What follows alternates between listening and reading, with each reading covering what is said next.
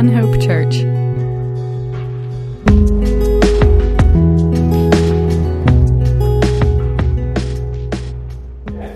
Awesome. All right. Uh, let's get started here. Obviously, um, some of our folks, I believe, are visiting their fathers today. but uh, we are glad for all of our fathers that are here and that we can enjoy Father's Day together, um, worshiping the Lord um, today. We're going to continue through our study of 1 Samuel this morning. Hopefully, get a couple tie ins. I'm going to admit that it's not the easiest passage to tie in to a day like Father's Day. It's one of the things that happens when you're generally, we, we sometimes take exceptions, but generally we just teach them straight through books. Um, and so sometimes it lines up great for a holiday, and sometimes it does not. Um, but there's some things in here that are definitely going to work. So be encouraged uh, this morning uh, for our fathers, for our dads. Um, but we want to learn um, this morning from the Lord to worship Him um, is why we are here and to give praise um, to His name. So let's pray and then uh, we'll begin in 1 Samuel chapter 27. So, Heavenly Father, we thank you for the privilege to be here today, for your many blessings to us. We pray that you would encourage us from your word, that you would help us to learn and to grow from it. And we just thank you for how much you love us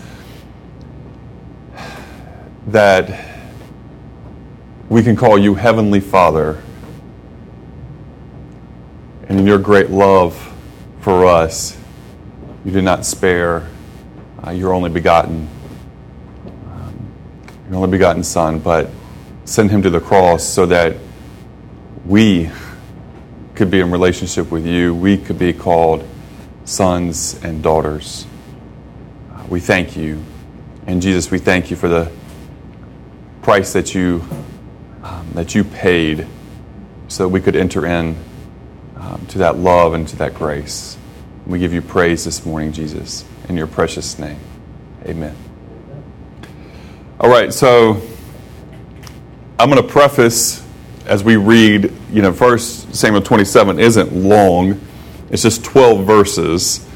Um, but I'm going to preface it again with just saying, you know, we've had some difficult passages, some difficult things, and things that kind of make you go, "Ooh, kind of wish that wasn't there," um, type stuff in First Samuel already. There's a little, there's some of that. There's some of that again here um, in First Samuel 27, um, as David goes into you know warrior mode. Um, and so we'll read the passage. You'll understand what I'm saying. Then we'll talk about some of it for um, the historical context. So it says, Then David said to himself, this chapter 27, verse 1, and David said to himself, Now I will perish one day by the hand of Saul. There is nothing better for me than to escape into the land of the Philistines. Saul then will despair of searching for me any more in all the territory of Israel, and I will escape from his hand. So David arose and crossed over, he and 600 men who were with him, to Achish the son of Maoch, king of Gath and David lived with Achish at Gath, he and his men, each with his household, even David with his two wives, Ahinoam the Jezreelitess, and Abigail the Carmelitess, Nabal's widow. Now it was told Saul that David had fled to Gath, so he no longer searched for him. Then David said to Achish, If now I have found favor in your sight, let them give me a place in one of the cities in the country, that I may live there for why should your servant live in the royal city with you? So Achish gave him Ziklag that day. Therefore, Ziklag has belonged to the kings of Judah to this day. The number of days that David lived in the country of the Philistines was a year and four months. Now David and his men went up and raided the Geshurites and the Girzites and the Amalekites, for they were the inhabitants of the land from ancient times, as you come to Shur, even as far as the land of Egypt. David attacked the land and did not leave a man or woman alive and he took away the sheep, the cattle, the donkeys, the camels, and the clothing. Then he returned and came to Achish. Now Achish said, Where have you made a raid today? And David said, Against the Negev of Judah, and against the Negev of the Jerahmeelites, and against the Negev of the Kenites. David did not leave a man or a woman alive to bring to Gath, saying, Otherwise they will tell about us, saying, So David has done, and so has been his practice all this time he has lived in the country of the Philistines. So Achish believed David, saying, He has surely made himself odious among his people. Therefore, he will become my servant forever. Okay, so let's talk about a few things um, here in this passage. So, at the beginning of it, David has in his mind, what does he say? One day I will perish at the hand of Saul. He's worried that Saul is, is going to get him one day. And so his strategy is, you know, to go to the Philistines. Now remember, David has warred against the Philistines. He's, you know, he's defeated Goliath. Gath is where Goliath was from, back in Goliath's hometown. But there is that, you know, this isn't, this isn't uncommon in human history where the, the theory of the, you know, the enemy of my enemy is my friend. And the bigger picture is that the Philistines want to war against Israel. And Saul controls, still controls Israel and the army of Israel. And so having David as an ally weakens Saul, weakens Saul's ability to defend or to attack, and puts the Philistines in a stronger you know, position. From the Philistine perspective, having David is a major win. We see all the time, you see in just very recent history, unlikely allies to fight against a common foe. Right? That that happens you know regularly. Things alliances that you don't think would be made and wouldn't be made without a common enemy. But when the common enemy, they fight each other. But with a common enemy, you know, they'll, they'll join forces together. And so that is uh, an interesting thing. Now, we have to look at this, and there's a, there's, we can say something, but we can only say so much. We, we don't see David explicitly seeking God's counsel in this decision and to go and do this. We don't, we don't see that he didn't. However, I would argue that when he does seek the Lord on these type of decisions, like numerous times, and, and again in the future, we'll see, and David sought the, the Lord's counsel. Like the scripture normally tells us when he does. You can disagree with my perspective on this, you can take a different view on it, that's fine. My perspective on it is that when David seeks the Lord, the scripture tells us that he does. And that his decision here is based out of fear. Now I will perish one day by the hand of Saul. Yet, God has delivered Saul into his hand twice already and has promised him the kingdom. He has a misplaced fear. And misplaced fear leads to practical decisions, but not to godly decisions. So he has a misplaced fear because his only fear David's only fear in his life should be the fear of God. Fear of God is the beginning of wisdom. That, that, that should be David's fear because David is safe in God's hands and God has made certain promises to him. I mean, David of all people, because, I mean, I, I want to be, you know, I, this might sound an exaggeration, but again, David has defeated Goliath. David has won, you know, battles and has been in, you know, hand-to-hand combat numerous times at this point and has come out on the other side because God has been with him. David has killed the lion and the bear by the strength of God. David is in a position, a favored position with God, that he could literally walk into the forest and there could be a hundred bears there. And he wouldn't be touched, he wouldn't be harmed because God was with him. Now, not everybody gets that promise because God had promised him he was going to be the king. He was going to sit there. I mean, he can walk through the forest with impunity. And we're not telling, I mean, you're not saying, well, don't abuse that, don't be foolish, of course. But he is as secure as it comes. Now, for those of us who are followers of Jesus, our eternity is as secure as it comes. Because our salvation is based on what Jesus did on the cross for us, not what we have accomplished. It's simply that we have trusted in the right one. We use this object all the time. You know, everybody here this, that's in front of me right now is sitting in a chair, and, and when you sat in that chair, you trusted, you looked at it, and just like you didn't like have a cognitive you know process of, but just your experience and everything else said that is secure for me to make myself vulnerable and to put all my weight there. But here's the reality of it it's the chair that matters, and how the chair was built that matters. You could have had a tiny bit of faith and sat down in that chair, or a ton of faith and sat down in that chair. The result is the same. It either held you or it didn't. You have a little bit of faith in Jesus is better than a lot of faith in yourself a little bit of faith in Jesus is you know, better than a lot of faith in all the gods of this world.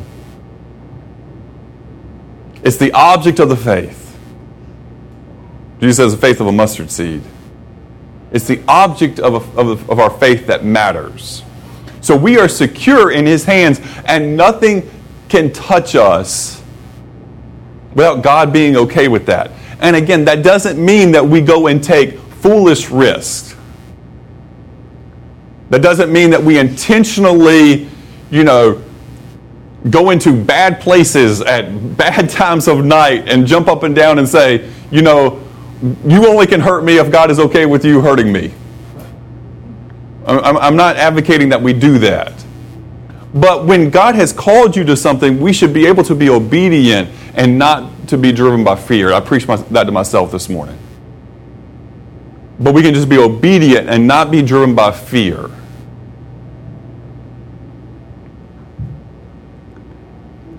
But it appears here that David is driven by fear. So that's the first part of it.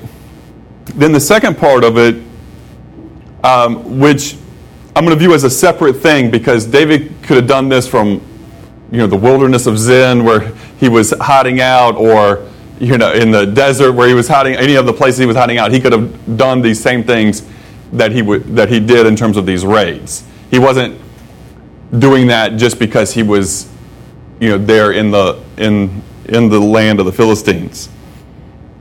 So he uh, makes these raids, and these raids were, were common in these times. We, we read, you know, we'll, we'll read about the Amalekites making a, a raid um, in just a couple of chapters. So it's just, it's an, it's a, it's an ugly war. Let's put it that way. It's an ugly war. Um, its, its, its tactics are guerrilla type tactics um, that we would, as we would refer to it today. Um, it's not pretty. It's not pretty.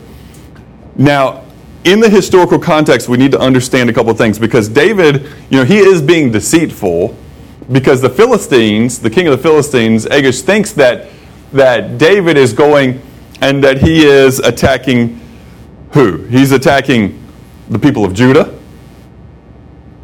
the, the Jerahmeelites, and the Kenites, were the Jerahmeelites and the Kenites were, you know, allied, you know, with Israel. Um, you know, we, we already read about the Kenites when the Kenites were living with the Amalekites and they were given warning hey, leave, because war is coming against the Amalekites. And the Kenites have been a constant ally. And so they got out of the way. Okay? So, you know, that, and we've talked about this, you know, it, not too long ago with, with the Kenites and different Kenites um, in the scripture that um, were, were very were helpful. And so we don't want to, we're not going to repeat all of that this morning, but just say they're, they're, on the, they're the good guys, um, relatively speaking. And I, I need to say that, relatively speaking, because God is holy and the entire human race is fallen.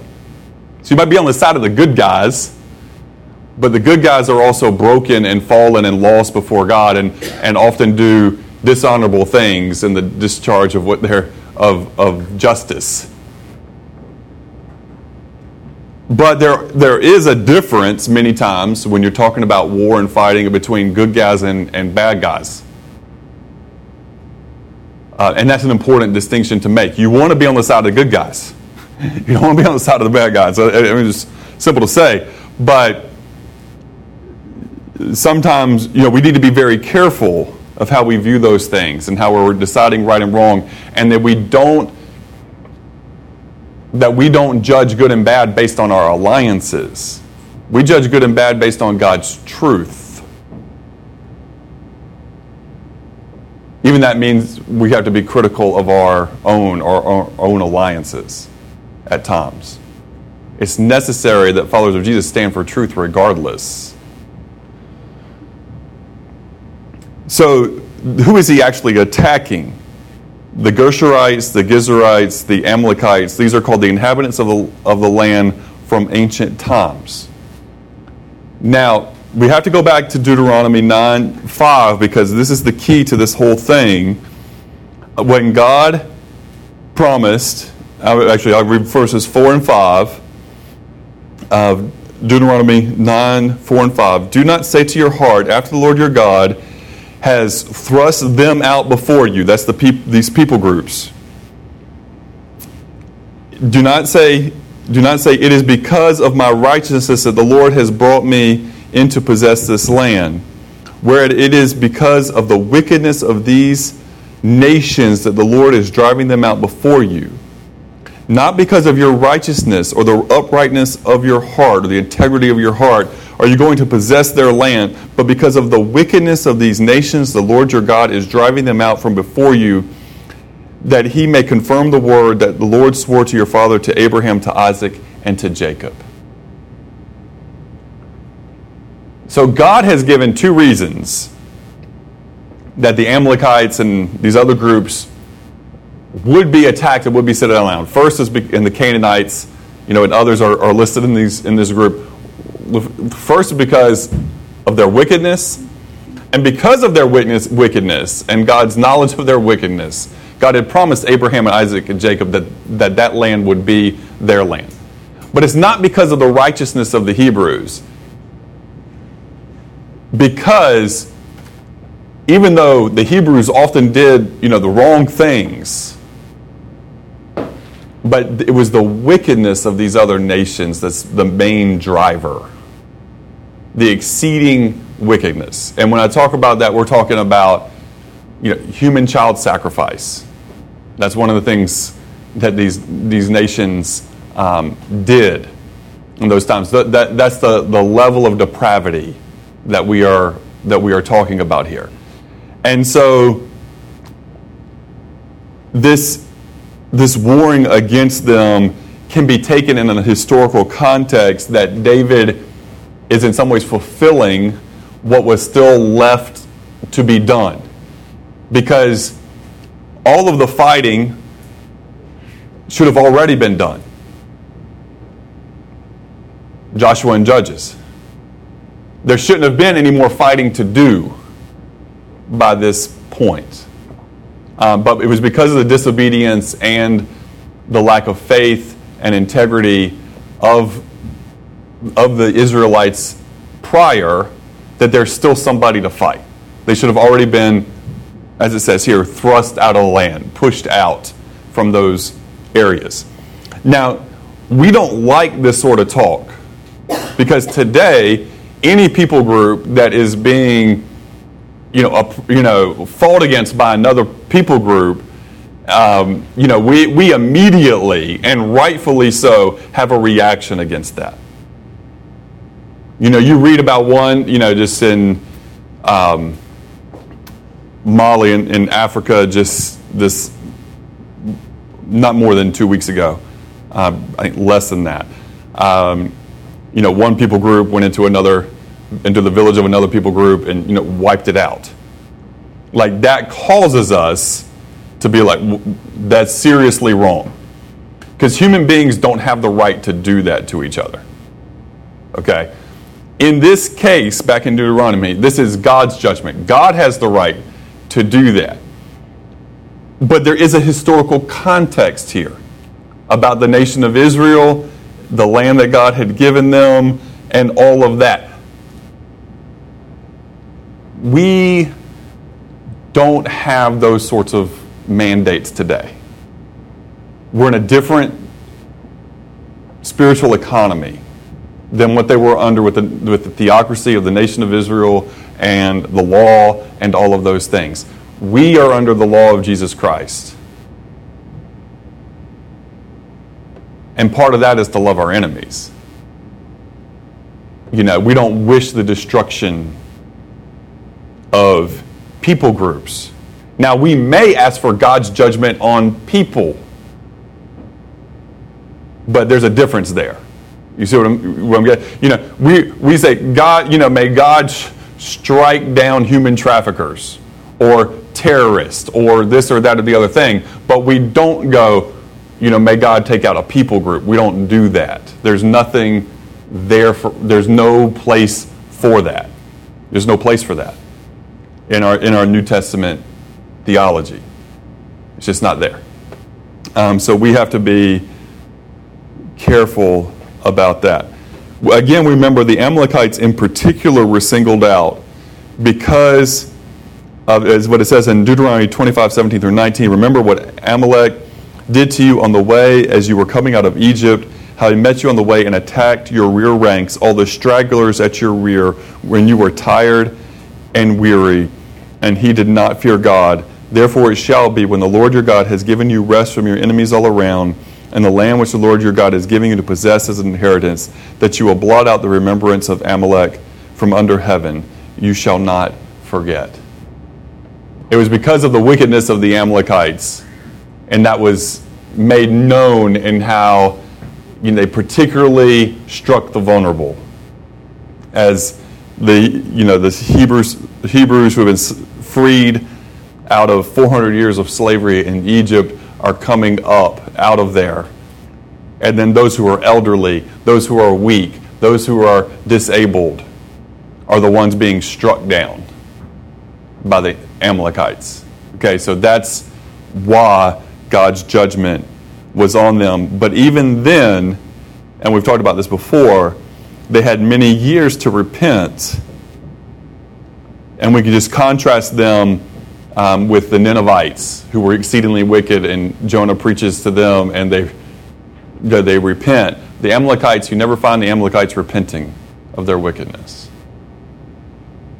You never find that.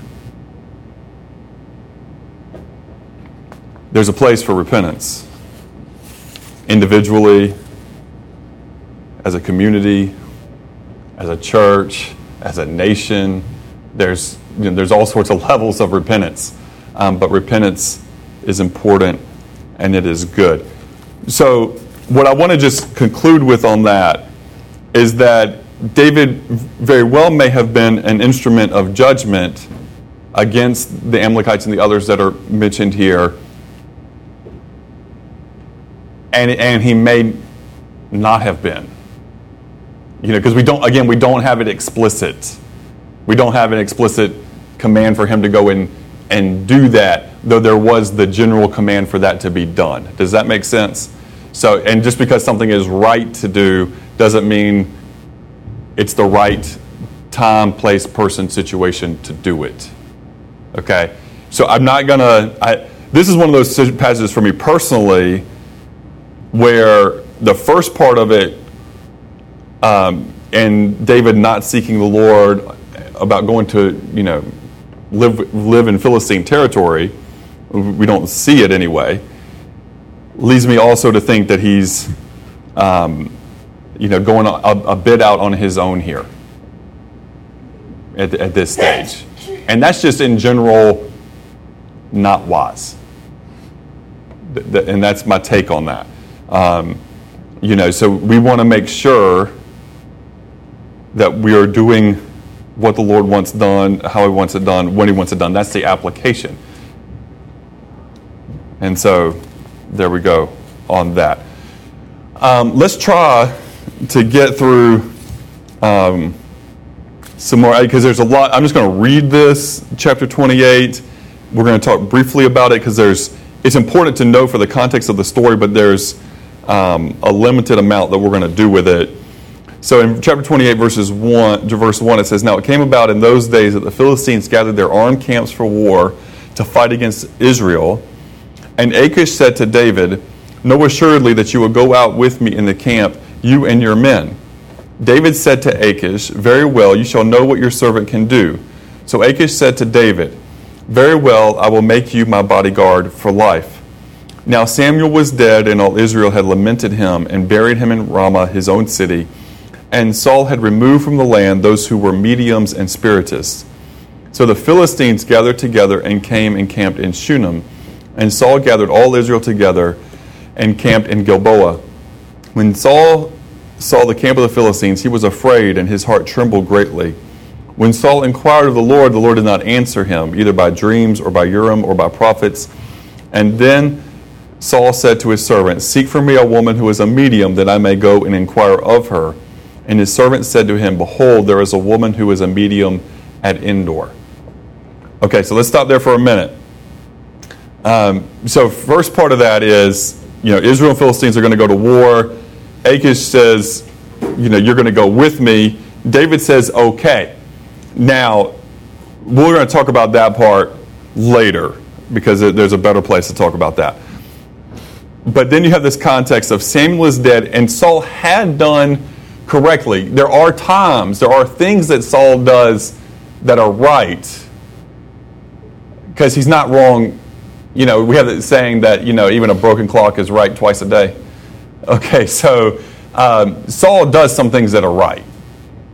Um, and he had, uh, probably at, at Samuel's um, encouragement, you know, earlier in his, his life when he was, you know, doing better, um, that the, the mediums and the spiritists were, were, were gone. That wasn't, that practice wasn't allowed um, anymore. This, these occult um, practices um, were forbidden. So that's a, that was a, a good thing. But now he's in a situation where he's afraid because he sees the number of the Philistines that he's going to have to fight against. His heart trembles. And so he, you know, seeks the Lord. The Lord doesn't answer him in the different ways that the Lord has answered, you know, previously. Um, I'm not sure why he's surprised at this because the Lord has already rejected him and he hasn't repented. Okay, so, you know, shocker. Might be a problem there. Um, but then you notice you know, he had kicked the people out. You know, we're going to do away with these practices. Um, now I, I, I'm not getting the answer I want. And instead of, again, instead of repenting, now he's going to go and call upon a medium. So you see again the fickleness of Saul. Saul does what's right when it's convenient. Let, us not be people who just do what's right when it's convenient. Because you, cause you end up with all sorts of mess like this right here, right?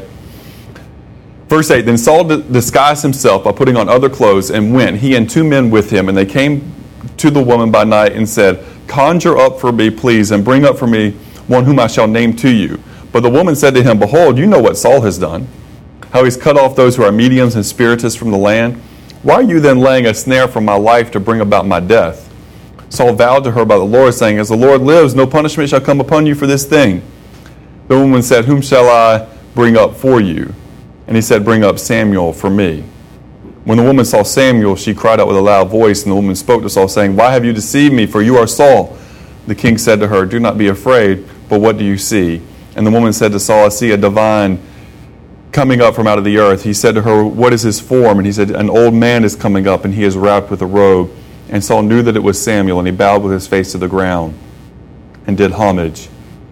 And then Samuel said to Saul, Why have you disturbed me by bringing me up? And Saul answered, I am greatly distressed. For the Philistines are waging war against me, and God has departed from me and no longer answers me, either through prophets or by dreams. Therefore I called you, that you may make known to me what I should do. And Samuel said, Why then do you ask me, since the Lord has departed from you and has become your adversary?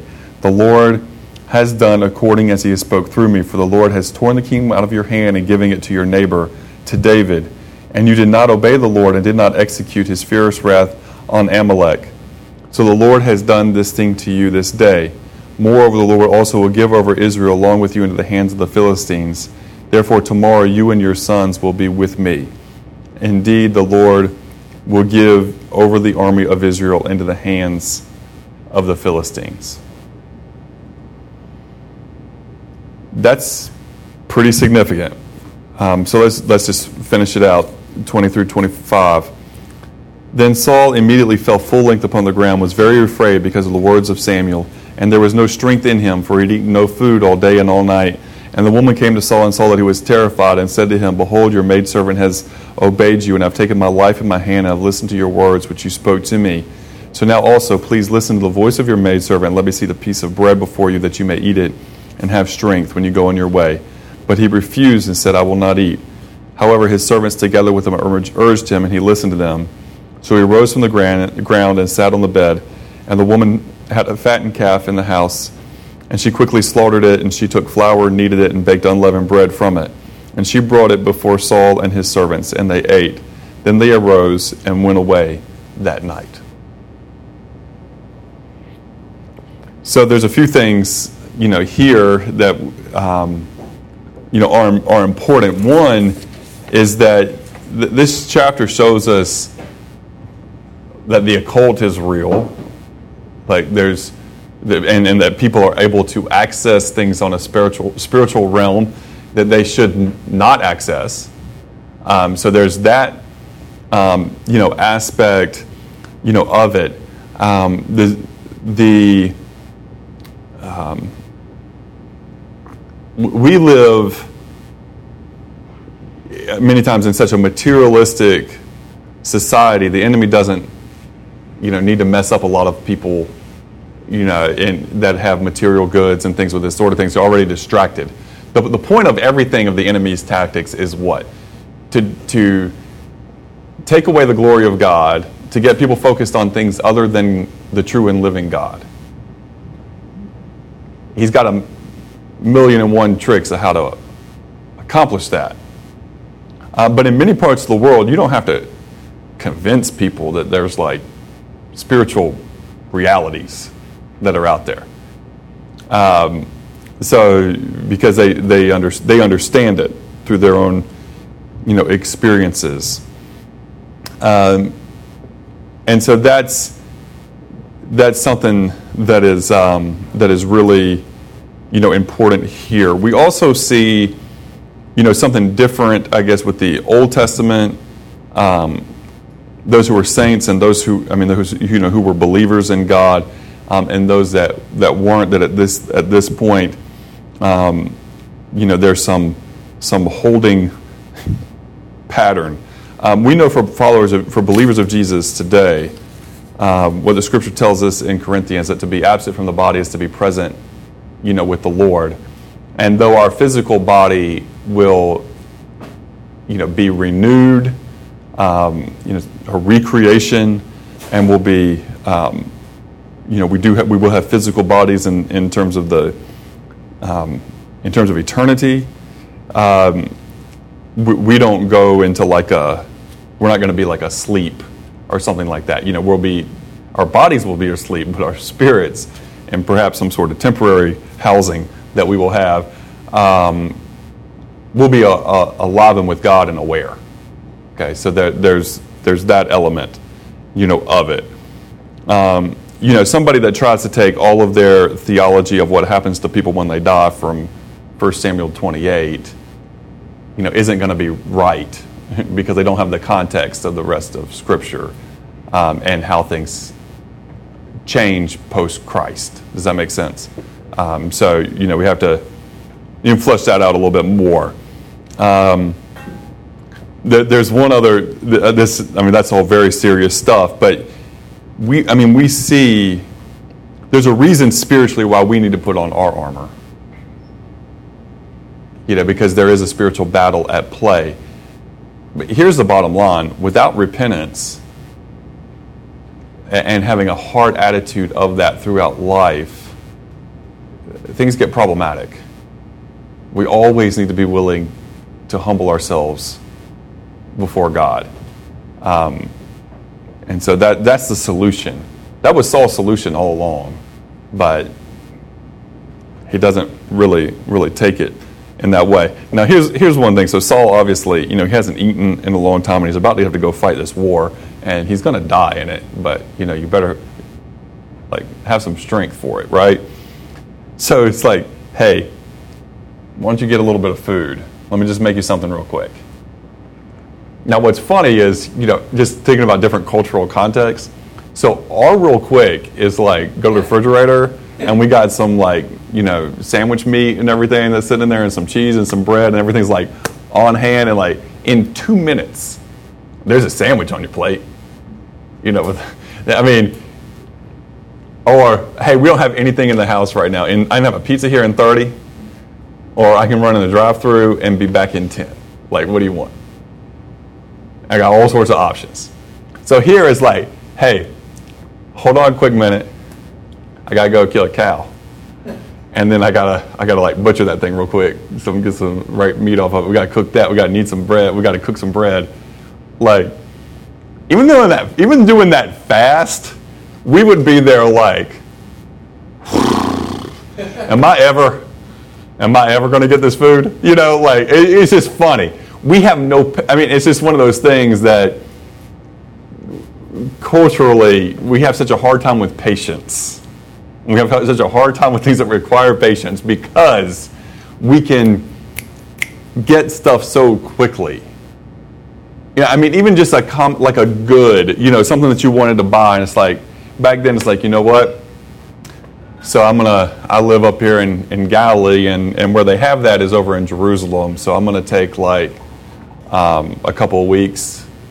I'll be back in a couple of weeks once I go get that thing and we're like, hey, so there's this thing in China, and um, it can be at my door in like four days. and that's like not rushed. you know, I mean, that, that's, that's the craziness that we live in, but also what makes it hard for us to stop, to slow down, to listen to God. It's a barrier for us. The instant, the instant information. And I think sometimes God just doesn't want to be treated like our Amazon shopping cart or our Siri or our Google, where we just say, What's the answer to this? He doesn't want to be treated like that. And then we get frustrated and impatient, so we look for answers elsewhere.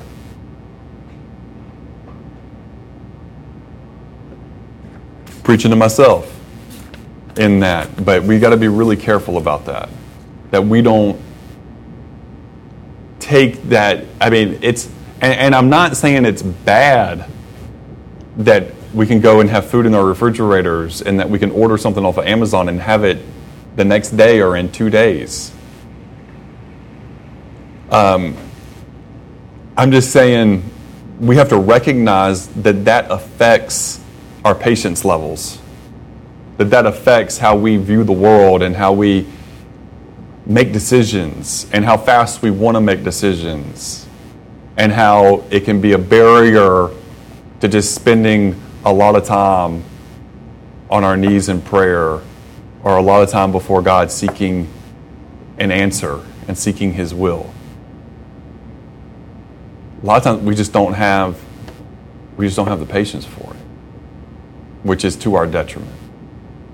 And so just encouragement on that to like take a breath and go, God's not Google or Siri.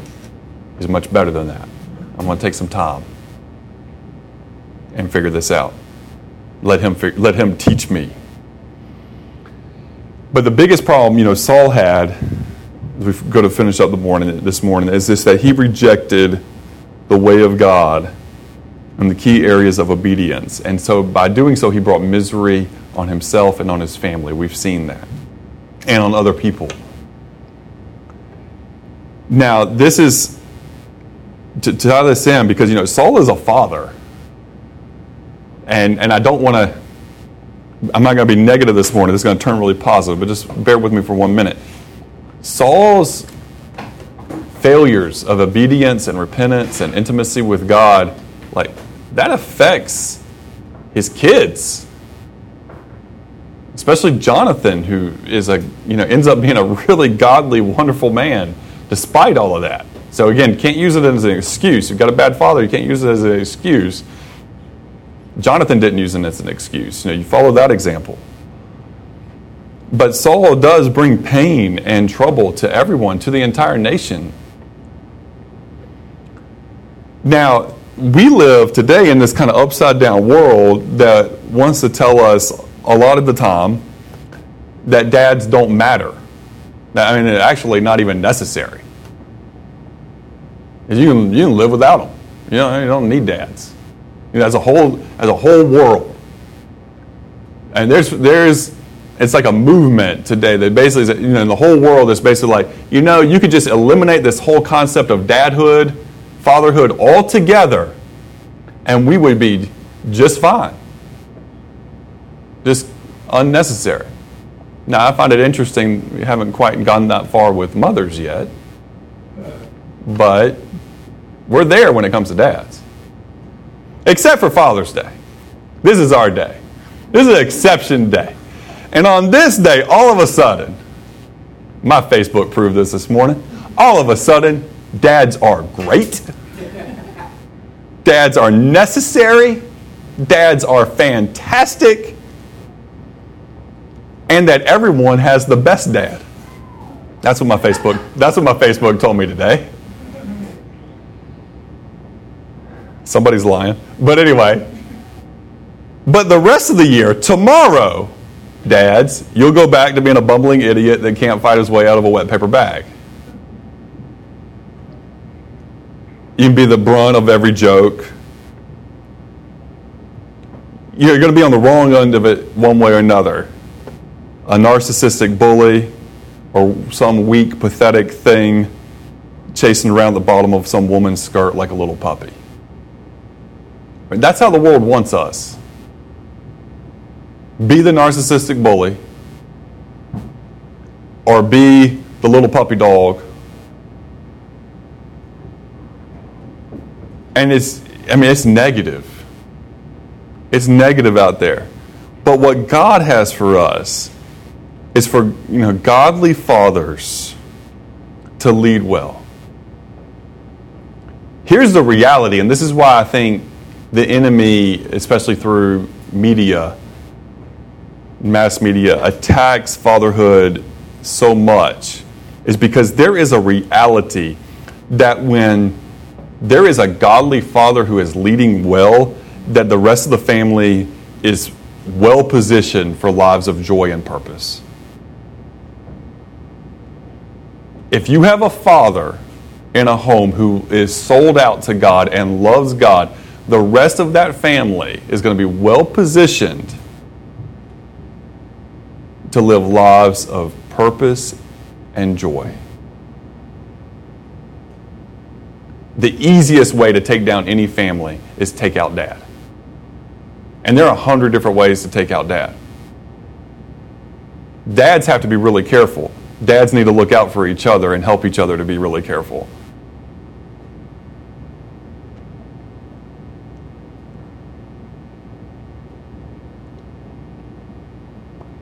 Y'all don't need me to make a list of all the different ways that dad can get taken out. We know them. I need me to make a list and give you a list.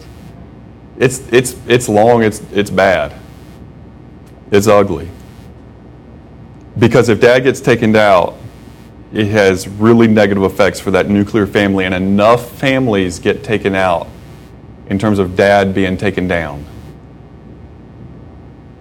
You don't have the cultural building blocks with which to make a just society. If you don't have enough building blocks to then, because you got to have enough dads who are doing things right in order to make up for uh, you know the dads who aren't doing things right. At some point, that ratio becomes really problematic and things get almost impossible.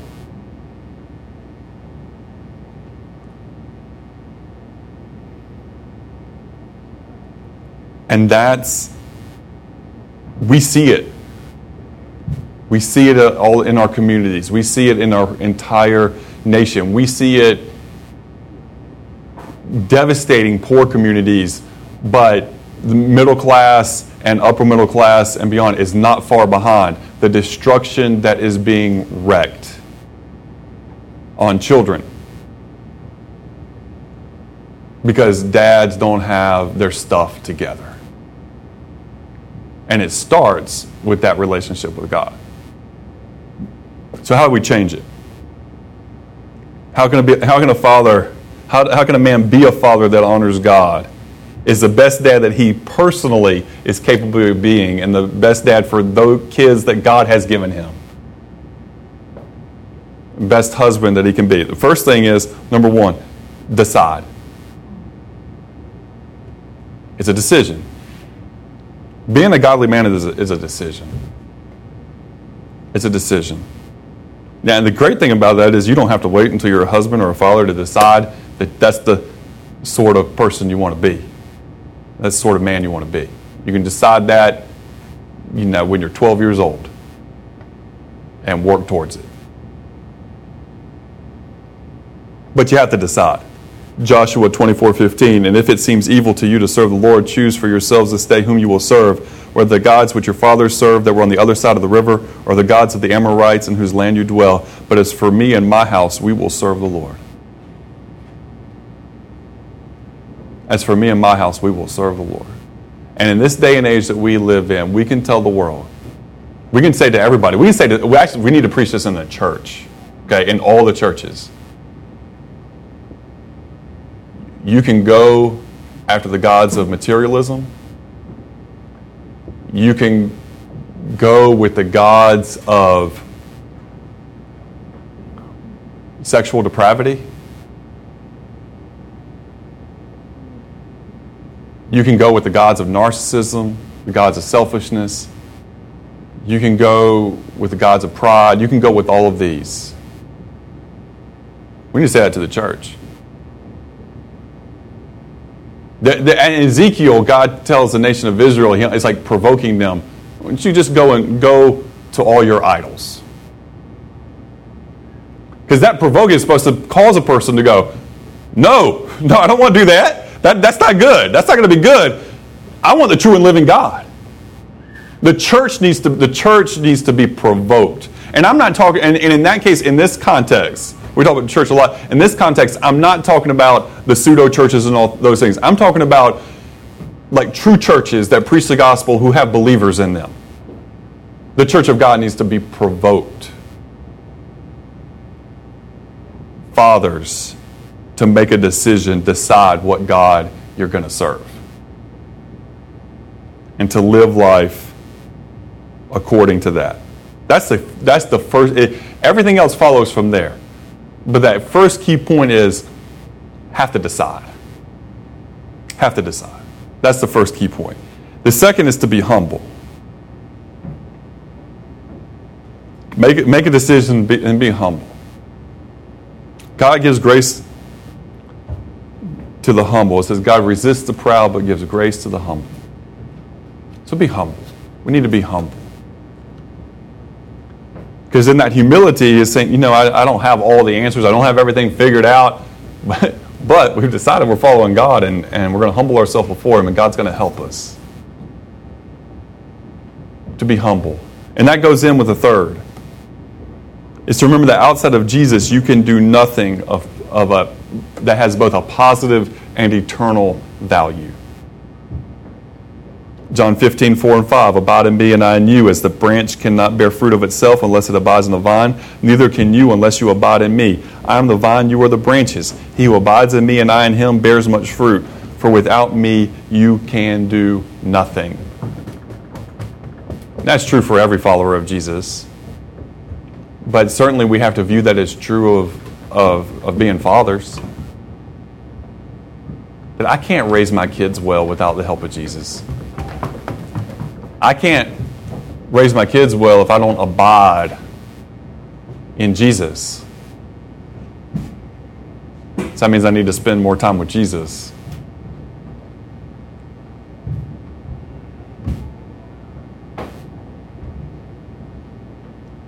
And that's just a question for us. When our kids are old enough to really evaluate things and look back, are they going to look back and say, yeah, my dad, he had his abode in Jesus. Might not use that, that terminology or those words, but th- that's what they mean. Like, my, my dad spent a lot of time with Jesus. And because he spent a lot of time with Jesus, he, he raised us well. Or are they going to look and go, you know, my dad, you know, I mean, yeah, I, I think he loved God, but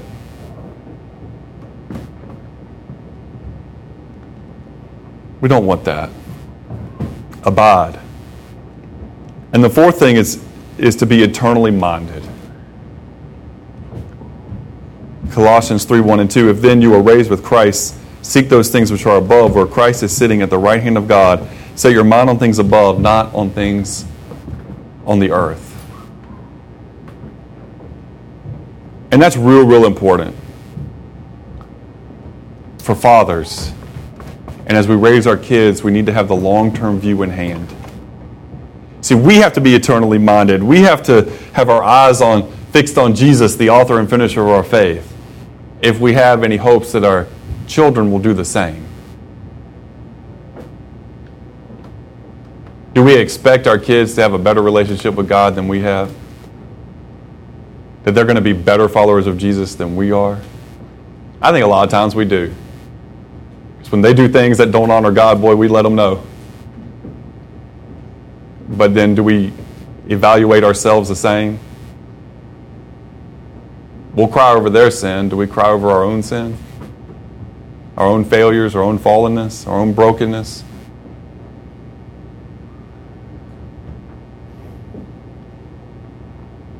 But, when, but I want to just hammer home in my own mind, in my own heart this morning.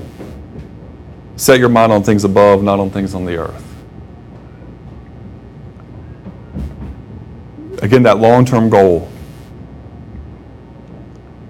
Because I, I know we all care that our kids learn what they need to learn, that they're, you know, they have academic success, that they're physically healthy, that you know they can, as much as their body is is capable of, that that their physical bodies are healthy, and that they enjoy, you know, activity. That they, you know, they play hard, they work hard, they they learn how to do hard things. Like we want that for our kids. But to what goal? To what end?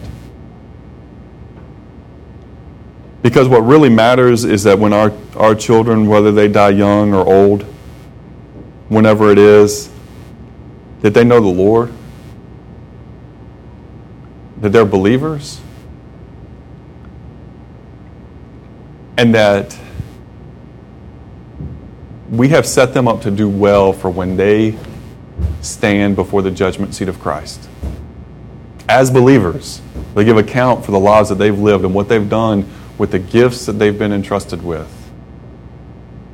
the spiritual gifts that they've been given, and the academic opportunities they've had, and the athletic opportunities they've had, and the social opportunities they've had, and the travel opportunities they've had, and all that they've been given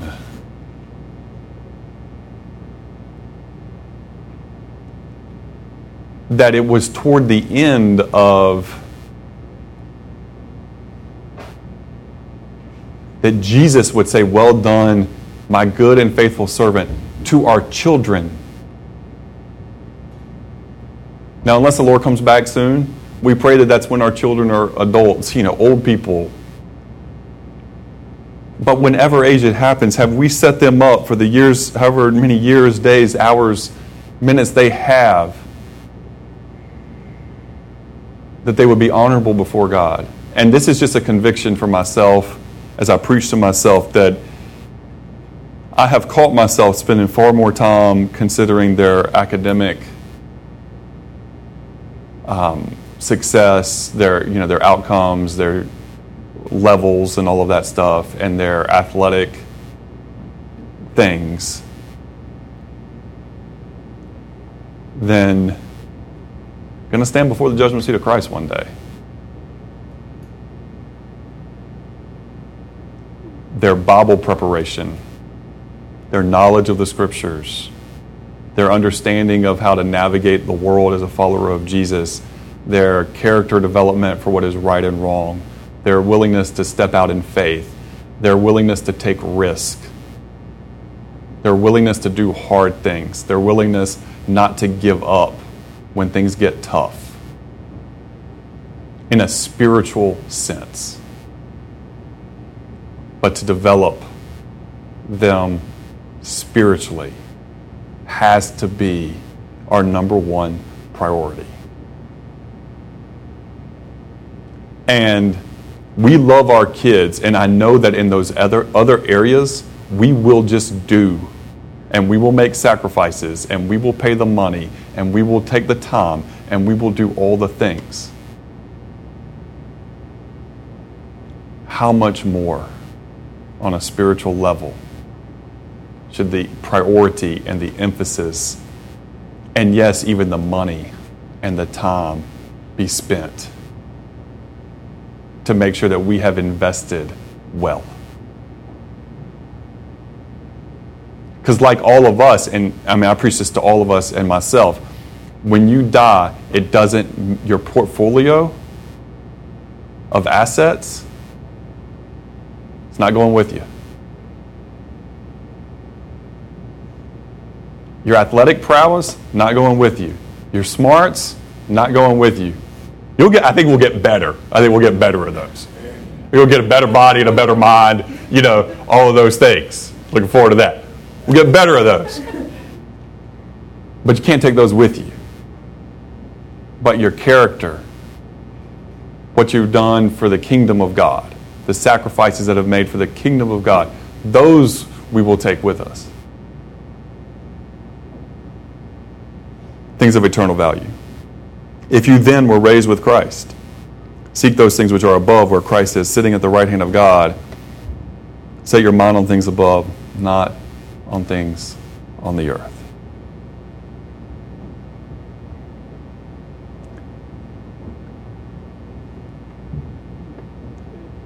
But here's a key to it, dads.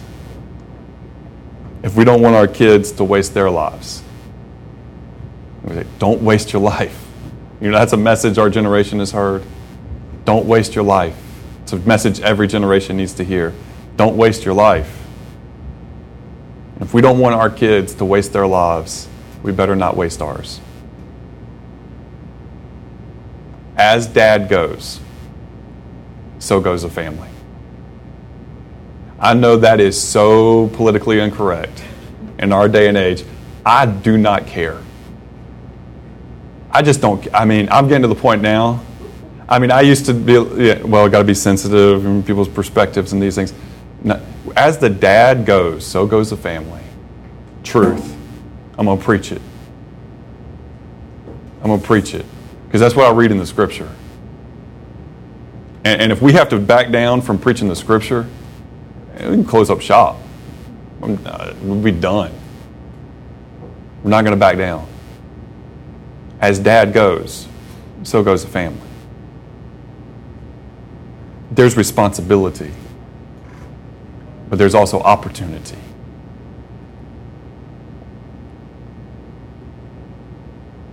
You know, our kids are going to say, I love you, Dad, and you're a great dad, and all those things.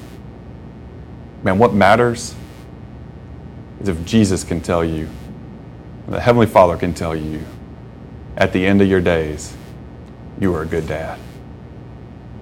That's what matters. That's what matters.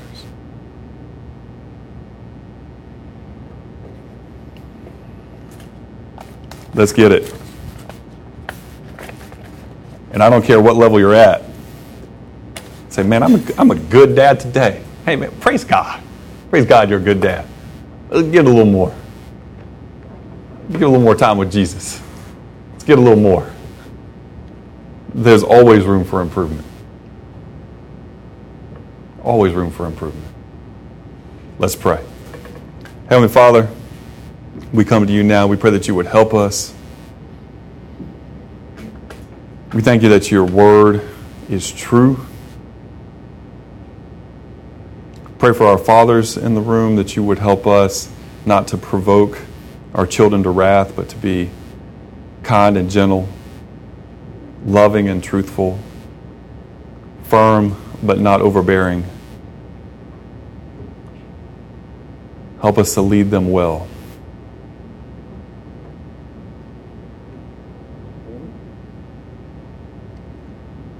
Most of all, help us to be fathers who spend time with you, Father. We might learn from you.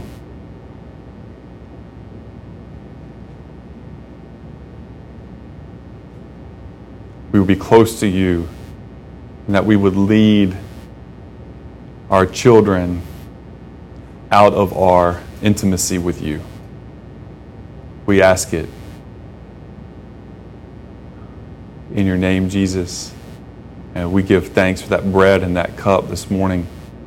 We pray for each one of us that you would help us to draw close to you. And thank you that you are present. In your name, Jesus, we pray. Amen.